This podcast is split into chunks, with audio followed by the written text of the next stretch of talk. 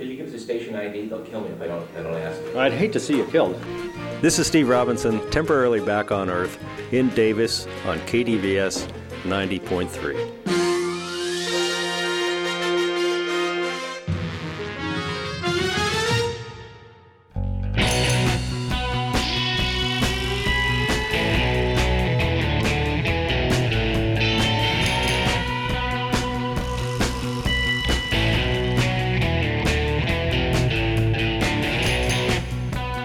This is Radio Parallax, a slightly different perspective from a slightly different view, with topics that include matters in science, technology, history, politics, current events, and whatever we damn well please. And now the host of Radio Parallax, Douglas Everett.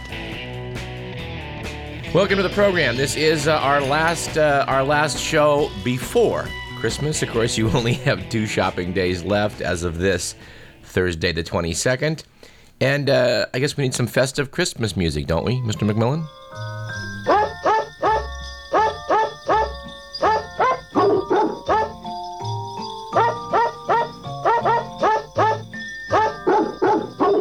That, of course, is Radio Parallax's favorite Christmas song, the the Barking Dogs version of Jingle Bells.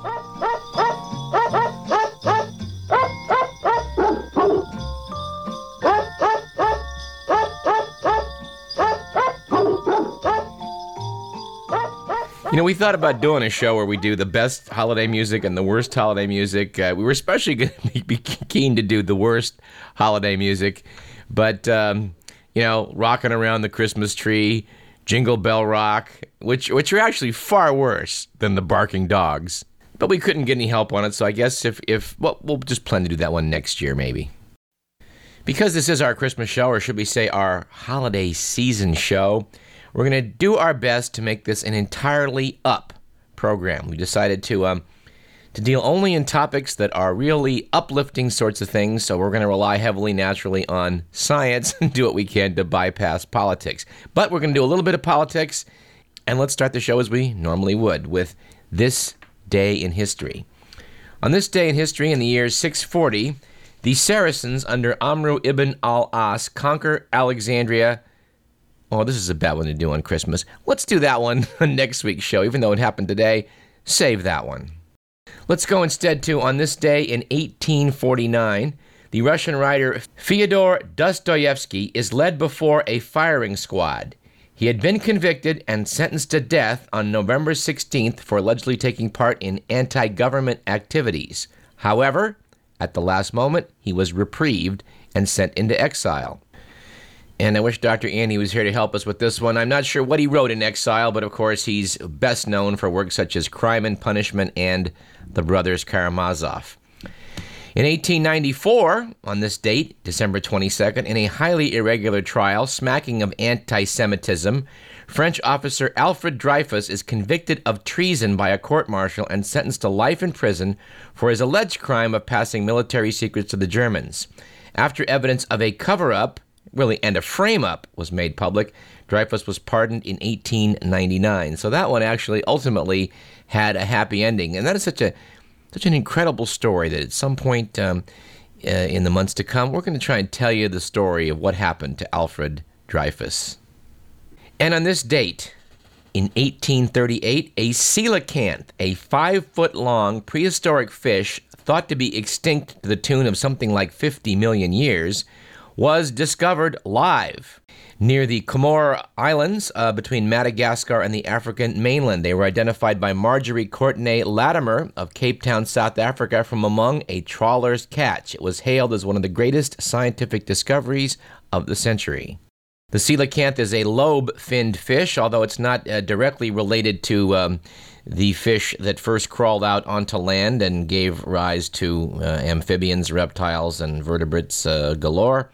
It, uh, it was a cousin, and it surely was a fabulous discovery. And I don't know whether you've kept up on this, but uh, they recently managed to get some uh, some footage of these creatures um, uh, swimming around live, and they've located them also off the Indonesian uh, seacoast. So they're actually fairly well spread across the Indian Ocean. Our quote of the day comes from architect Addison Mizner, who said, Misery loves company, but company does not reciprocate. And we're going to do our darndest to avoid misery, as we said on this program. Our statistic of the day comes from Time. SRBI poll noted that 60% of Americans say they would like the next president to be completely different from President Bush. 36% said they would like someone similar. For the record, Radio Parallax favors someone who is completely different. All right, let's do the good week for, bad week for section of the program, shall we?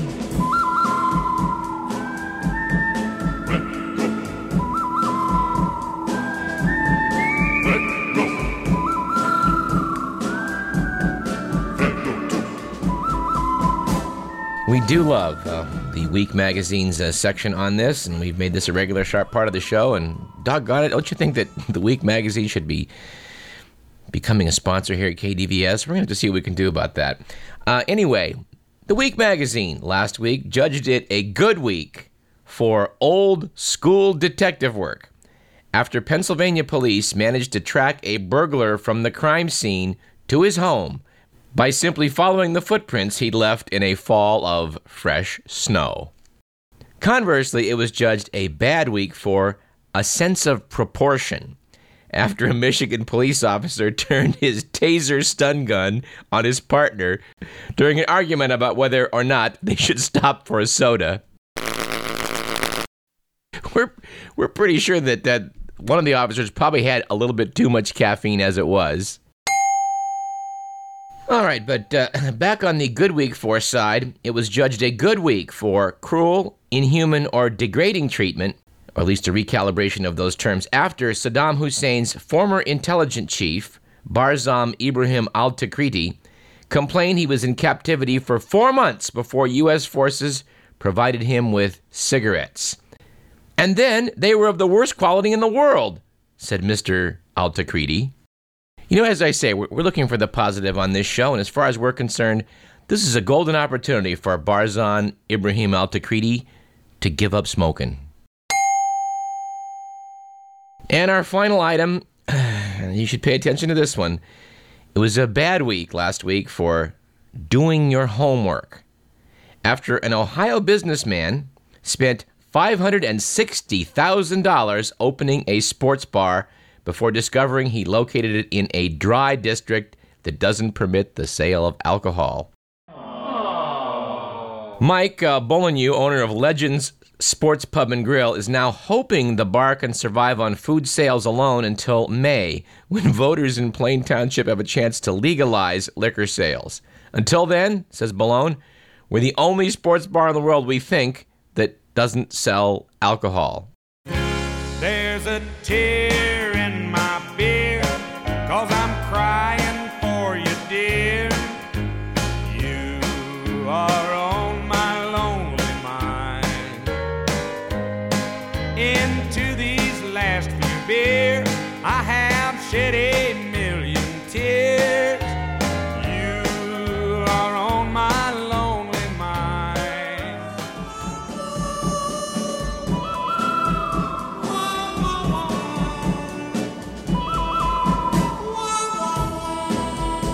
All right, and of course, this is the Christmas season, and uh, you know, we thought we would do this item from Radar magazine. Uh, it was basically taboo terms per the writer's guide for those Christian romance novels you see.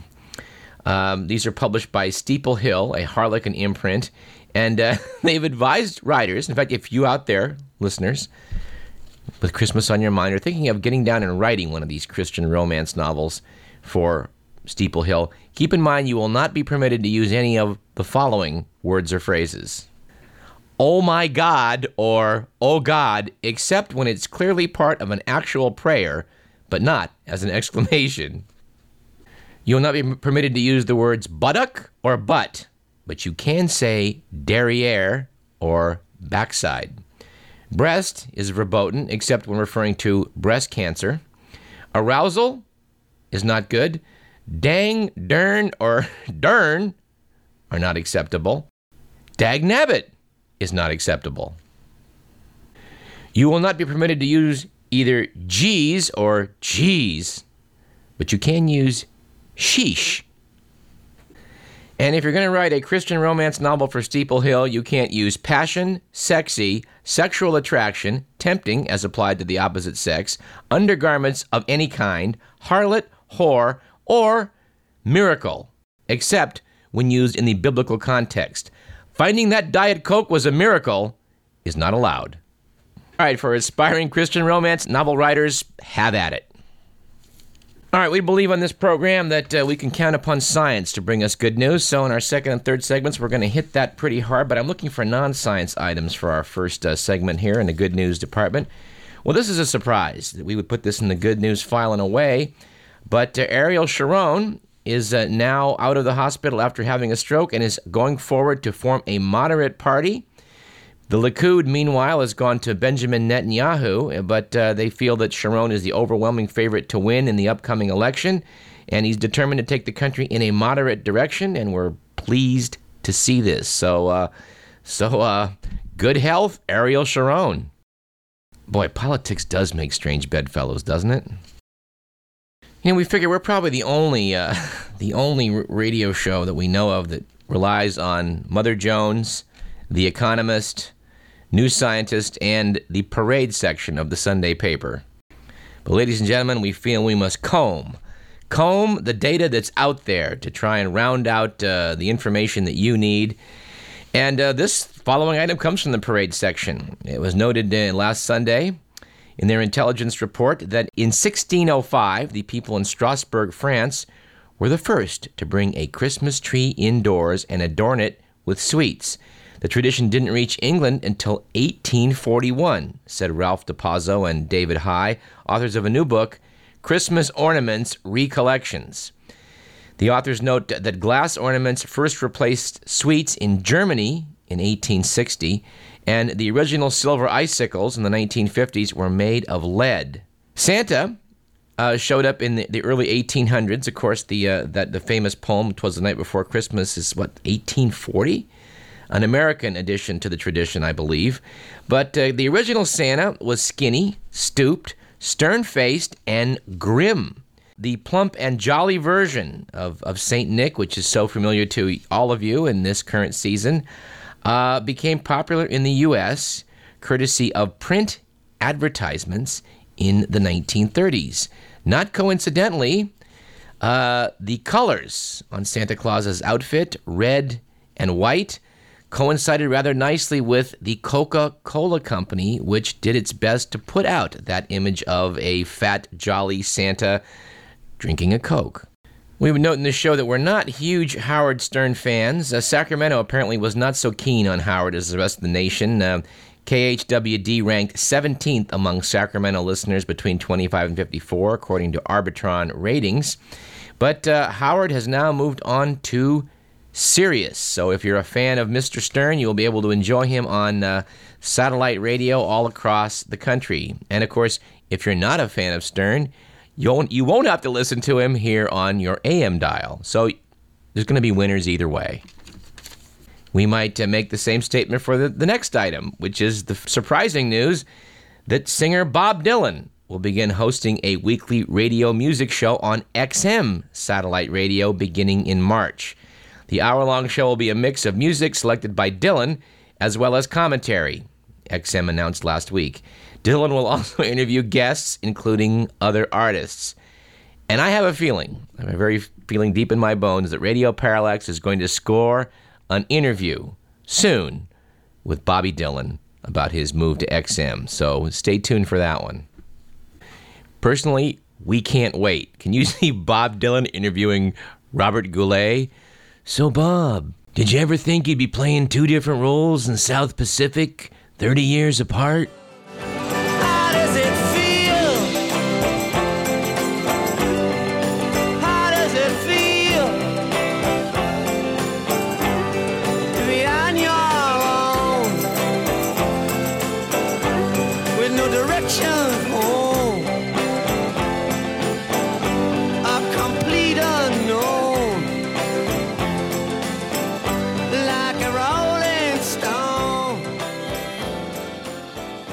Right, and some further further good news on our good news uh, show this week. We asked you last week to make your voices heard if you uh, disagreed with the assertion of Armando Acuna, the public editor at the Sacramento Bee, that uh, the Sacramentans were not interested in the Valerie Plame case. We hope that you did so. Uh, certainly, many people did so, which caused him last uh, Sunday to open his column with the following: "My wait is over. Thank you, readers."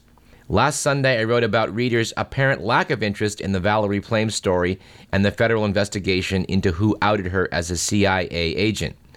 Though the story's reach has touched the top of Washington's political and media food chains, from President Bush to journalist Bob Woodward, the Bee's readers seemed oddly disconnected, and I said so, adding I'd waited months for reader comments. No more. A deluge of readers' emails and phone messages began Sunday and continued all week. By the dozens, people said they were keenly interested in the story and were following its complex machinations as best they could, even if they weren't writing to the paper to talk about it. Acuna noted that a hefty reader response, easily in the top three of all topics I've written about this year, covered the gamut. Reading down further, he said many readers said the Bee does not provide enough information about the investigation, and when it does, it is often truncated and buried inside the paper. An email from reader Karen Thomas uh, to the Bee said that um, that uh, she and her husband found their best sources of information about the Plame case in places other than their local paper. My husband and I are very interested and follow every twist and turn as the case unfolds. We simply do not rely on the Bee as our source of new information. Instead, we receive daily emails with headlines from the New York Times and Washington Post so we can read the in depth stories as they come out. She said, in addition, I log on to Google News, the Huffington Post, and Drudge Report several times a day to check for breaking stories. We find this very encouraging. We, of course, do the same thing on this program, and do, I, I know our other public affairs hosts do likewise, rely upon the web.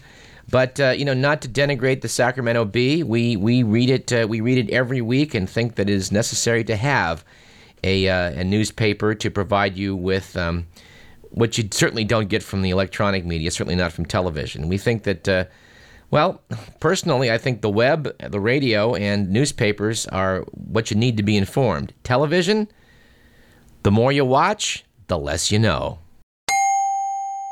Well, we feel somewhat confident that probably at least some of you out there listening contacted the Bee after hearing the show last week and, and helped make them realize that there's a lot of interest in this case. And in a follow up letter to the Bee after that column appeared, Robert Hanson of Rancho Murieta wrote There are many like me waiting quietly but impatiently for what comes out of the current investigation and what will be developed by good investigative reporting. Sadly, those guilty of this ugly crime appear to be well insulated by their secrecy armor plate, which takes time to penetrate, but which could open another Pandora's box. So good on you. Uh, we're going to, of course, continue to follow that story and hope to bring uh, Ambassador Joseph Wilson back on the program.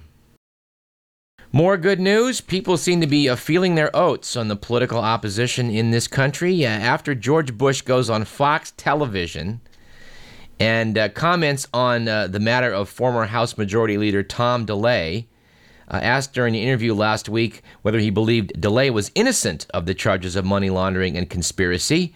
Yes, I do the president replied, which then asked, which prompted people like Harry Reid to then say, well, if the president's going to comment on cases uh, that are out there uh, before the legal uh, system, then maybe he ought to speak up about Patrick Fitzgerald's inquiry into the leaking of CIA agent Valerie Plame's name.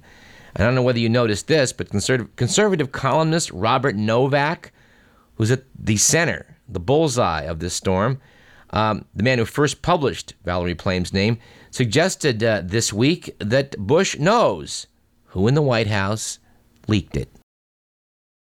All right, so more good news. The Public Utilities Commission here in California has now uh, resurrected a plan to uh, to offer rebates for installing roof panels for solar power on homes and businesses. Governor Arnold Schwarzenegger's plan to install solar panels on a million California roofs has found new life, said Kevin Yamamura of the Bee Capitol Bureau, after political infighting doomed the proposal earlier this year in the legislature. We think that's a good thing. Governor Schwarzenegger, of course, has done some things we have been critical of, and he's done some things that we uh, we approve of. That's one we approve of, and we have to admire his guts in telling the mayor of Graz, Austria, that he can just damn well take his name off the stadium in his hometown that was named after him. According to Gary Delsohn in the Bee, Governor Arnold Schwarzenegger sent a pointed letter to the mayor of his hometown in Austria Monday demanding that his name be removed from the local soccer stadium. Angry over local politicians' threats to rename Arnold Schwarzenegger Stadium in protest to the execution of Stanley Tookie Williams, the governor promised the mayor of Graz a follow up letter from his personal lawyer. I expect the lettering to be removed by the end of 2005, Schwarzenegger declared. The governor sent a letter saying he would remain in his in all my heart a Grazer and that he looks forward to his next visit but he was clearly irked by the regular threats from socialists and Green Party members of the city council to punish him for supporting California's death penalty. Austria does not have capital punishment. Now, there's much. There's been a lot of bad news about the fact that the U.S. is not uh, not agreeing to do anything about um, the Kyoto Agreement. We should look on the bright side. In Montreal this week, a UN conference on global warming ended with a watershed agreement by more than 150 nations to open talks on mandatory post 2012 reductions in greenhouse gases.